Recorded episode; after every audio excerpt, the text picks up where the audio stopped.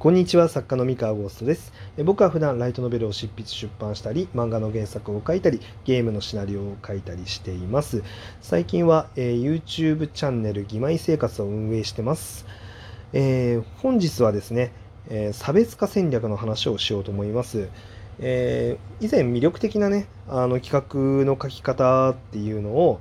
まあ、紹介した際に自分の手札をうまく使ってあの差別化あの既存のね市場にある作品から、えー、差別化を図っていきましょうというお話をしたんですけれども、えー、では具体的にこの差別化っていうのはなんかどうしたらいい差別化になるのかでどうしたら悪い差別化になるのかっていう、まあ、お話をしようと思います。で基本的にですね、まあ、大前提として、えー、これはその市場っていうものがあってその市場の中に、え圧倒的脅威となる、え先行事例がある場合でてそのジャンルだったりとか、え分野だったりにに、え新しく新規参入して挑戦していく時の話です。はい、なんで、えー、そうですね、え例としてですね、えー、例えばじゃあ僕が、えー、出してる本の「友達の妹が俺にだけうざい」っていう、まあ、ラブコメ作品があるんですけれどもこの作品を、えこの作品というか、まあ、この作品は、まあ、要はライトノベルのラブコメっていう市場にある結構強力な作品なわけですね今の時代ですと。はい、でこの作品をじゃあ後から追っていってまあと芋座を、えー、差別化して新しい作品を出してラブコメの市場に打って出ようっていう時に、えー、どういう考えでその差別化をするといいのかどういう考えの差別化だとなかなか難しいのかっていうお話をしたいと思います。えっとですねまず難しいあのこれはあんまりお勧めしないっていう差別化戦略の仕方がありましてまず一つが、えー、本家大元といいますかその先行者の作品が、えー、簡単に、えー、真似できることっ要は簡単にそちらの作品でも再現できてしまうことっていうのはあのいい差別化戦略になり得ないっていう話ですね。うん、でこれはどういうことかっていうと、まあ、例えばそのじゃあ芋ウザみたいなそのラブコメを出そうってなった時にじゃあどこで差別化しようって言ってじゃあ、えー、ヒロインにあの芋座にはいないタイプのあのそうな、口調にこうなんか語尾にござるがつく武士娘を出しますみたいな感じだったらするじゃないですか。で、あの、仮にね、えっと、今現状そうではないけれども、仮にこの武士娘っていうのが、まあ、今の時代一番ホットなヒロイン属性なんだと。うん。で、めちゃめちゃ魅力的なキャラクターだと。うん。で、こいつさえ追加すれば、えっと、芋座にはない魅力になって、だ宇佐川ヒロインがメインなんだけどサブキャラとしてそいつを出せばあの新しいんじゃないかって言って差別化だって言って出すじゃないですか。えー、っとそうするとですね、えー、っと問題があってですね妹座が後からえー、っと武士娘を新キャラとして登場させた瞬間にその差別化戦略は崩壊しちゃうんですね。うん、あのまあ前提としてやっぱ先行者っていうか先に世の中に出てる作品っていうのはあのある程度先に大きいパイの、えー、っと読者っていうのを抱えてますし、えー、支持も得ている。うん、でなんだろうなそのプロモーションも、えー、お金をかけられる状態にある。うん、っていう中でその新作として打って出る時に、えー、簡単にその再現できてしまう差別化をしてしまうと、まあ、結局、まあ、そっちでやればいいよねっていうことになっちゃってあの要は作品の確固たるなんだろう個性として認められにくくなってしまうんですよね。であの難しいんですよ。でこれをやってしまうのを避けるために今度逆にじゃあ、まあ、絶対に真似しないようなあのことしようって言ってあの例えばその宇佐川ヒロインがメインヒロインですがこのメインヒロインは死んでしまうのですっていう作品を作ったとするじゃないですか。でそうすると今度は何が起こるかっていうといやーメインヒロインが宇佐川の作品のラブコメでそんなものは読みたくなかったっていう、まあ、要はその読者の需要とのズレっていうのが出ちゃうんですよねだから読者さんまあそのお客さんが求めてない差別化っていうのもやっぱ同時にダメなんですよ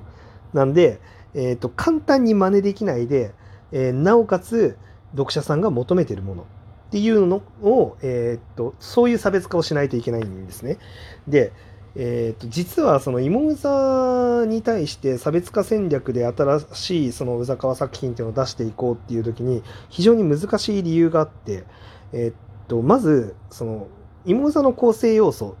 って何かっていうとイラストとストーリーとキャラクターとあとは宣伝だと思うんですけれどもえっとですねイラストまずその泊先生のイラストめちゃめちゃ可愛いじゃないですか。でこのイラストになかなかそのなんだろう圧倒的に勝てるっていう差別化を施すのって非常に難しいんですよ。えまあ、もちろん個々人の好みであのこのイラストよりこっちのイラストの方が好きみたいな個人のお客さんの好みっていうのはたくさんあると思うんですけれども、えっと、それってやっぱり圧倒的なあの差別化優位を取れてるかっていうとそういうことではなくてそれは好みの問題でしかないんで。で正直泊先生クラスの、えっと、イラストレーターさんの、まあ、イラストに対して、えー、上位互換的にこうなんかさらにレベルの高いものみたいなっていうのはもう無理ですね。あのそそういう差別化はもうできないですよね。うん、で、えー、っと次にストーリー、えー、ストーリーに関してはえー、正直差別化はできると思います。で、それは、えー、っと、圧倒的上位が可能かっていうと、まあ、作り手である僕自身は可能じゃないと言いたいところではあるんですけれども、まあ、これも好みの問題がでかいんで、えっと、そもそもストーリーって、その、良し悪しっていうよりかは、その、ベクトル？あの、方向性の好みっていうのが、あの、すごい人によって大きく分かれてるんで、まあ、この方向性をずらすと、まあ結構新しいストーリーの読み味になると思います。で、そっちについてるファンが多ければ、えっと、需要は当然あるんじゃないかなと思います。だから、ストーリーの方向性をずらすっていうのは、まあ一つの手ですね。で、まあただ、それも圧倒的に強い方向性だったら、まあ、芋座がもしかしたら、ちょっと軌道修正すれば、あの対応できてしまう恐れもあるんで、まあ、ちょっと気をつけなきゃいけないですよね。で、次にキャラクター。えー、正直、キャラクターの魅力で、えー、っと、芋座を、え、圧倒的に任すのはなかなか難しいと思います。まあ、自分で言うのも変な話ではあるんですけれども、えー、っと、キャラクターの魅力に関しては、なかなか芋座をまくるっていうのは難しいと思います。えっと、圧倒的にね、あのもちろん個々人の好みによって、まあ、こっちの方があの好きっていうのがそういう人がいるっていう状態は全然ありえるしあの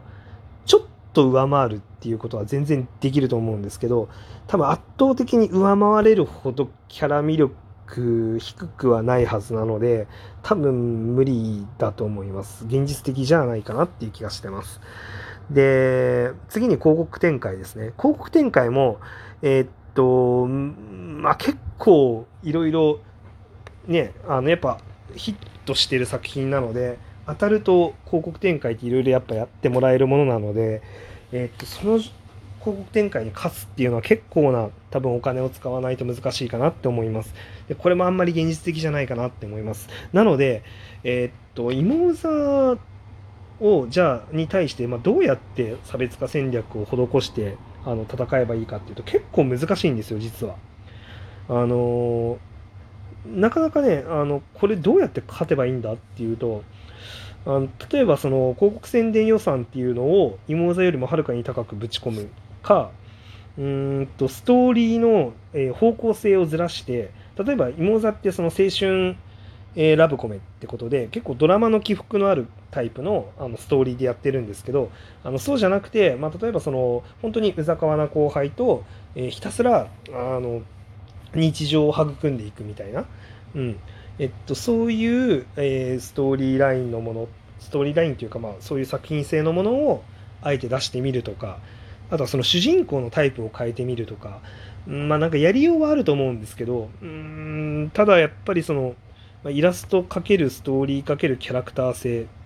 うん、かける広告宣伝の、まあ、掛け算で芋座って成り立っているので、えっと、あの数字を超えようって思うと、結構しんどいものがやっぱりあるかなっていう気がします。で、まあそうですね。なので、えっと、どっちかっていうと、その、えー、芋うざのようなうざかわラブコメを追いかけるというよりかは、やっぱラブコメっていう感じでもうちょっと市場を広げて、えいくつかあるそのヒットラブコメっていうのを比較対象して、えっと、そうじゃないところっていうのをうまく探して、えっと、そこに一点特化して、あの企画を作るっていう、そっちの差別化の方がいいと思いますね。結構その差別化をする時の対象を結構なんだろうなその細かく見すぎちゃうとなかなか難しいかな。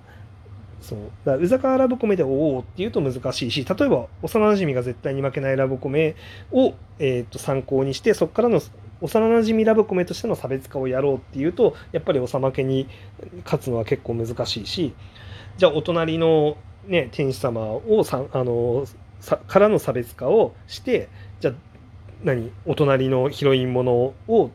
うまく作ろうって言ってもやっぱりなかなか難しいものがあるので、まあ、そうじゃなくてそのラブコメっていう市場の中で今うざかわラブコメがありますお隣ものがあります幼馴染ものがありますっていうところからまだ空いてるところここにないかなっていうものを探した方が、まあ、そっちの差別化の方が、まあ、多分勝ち目は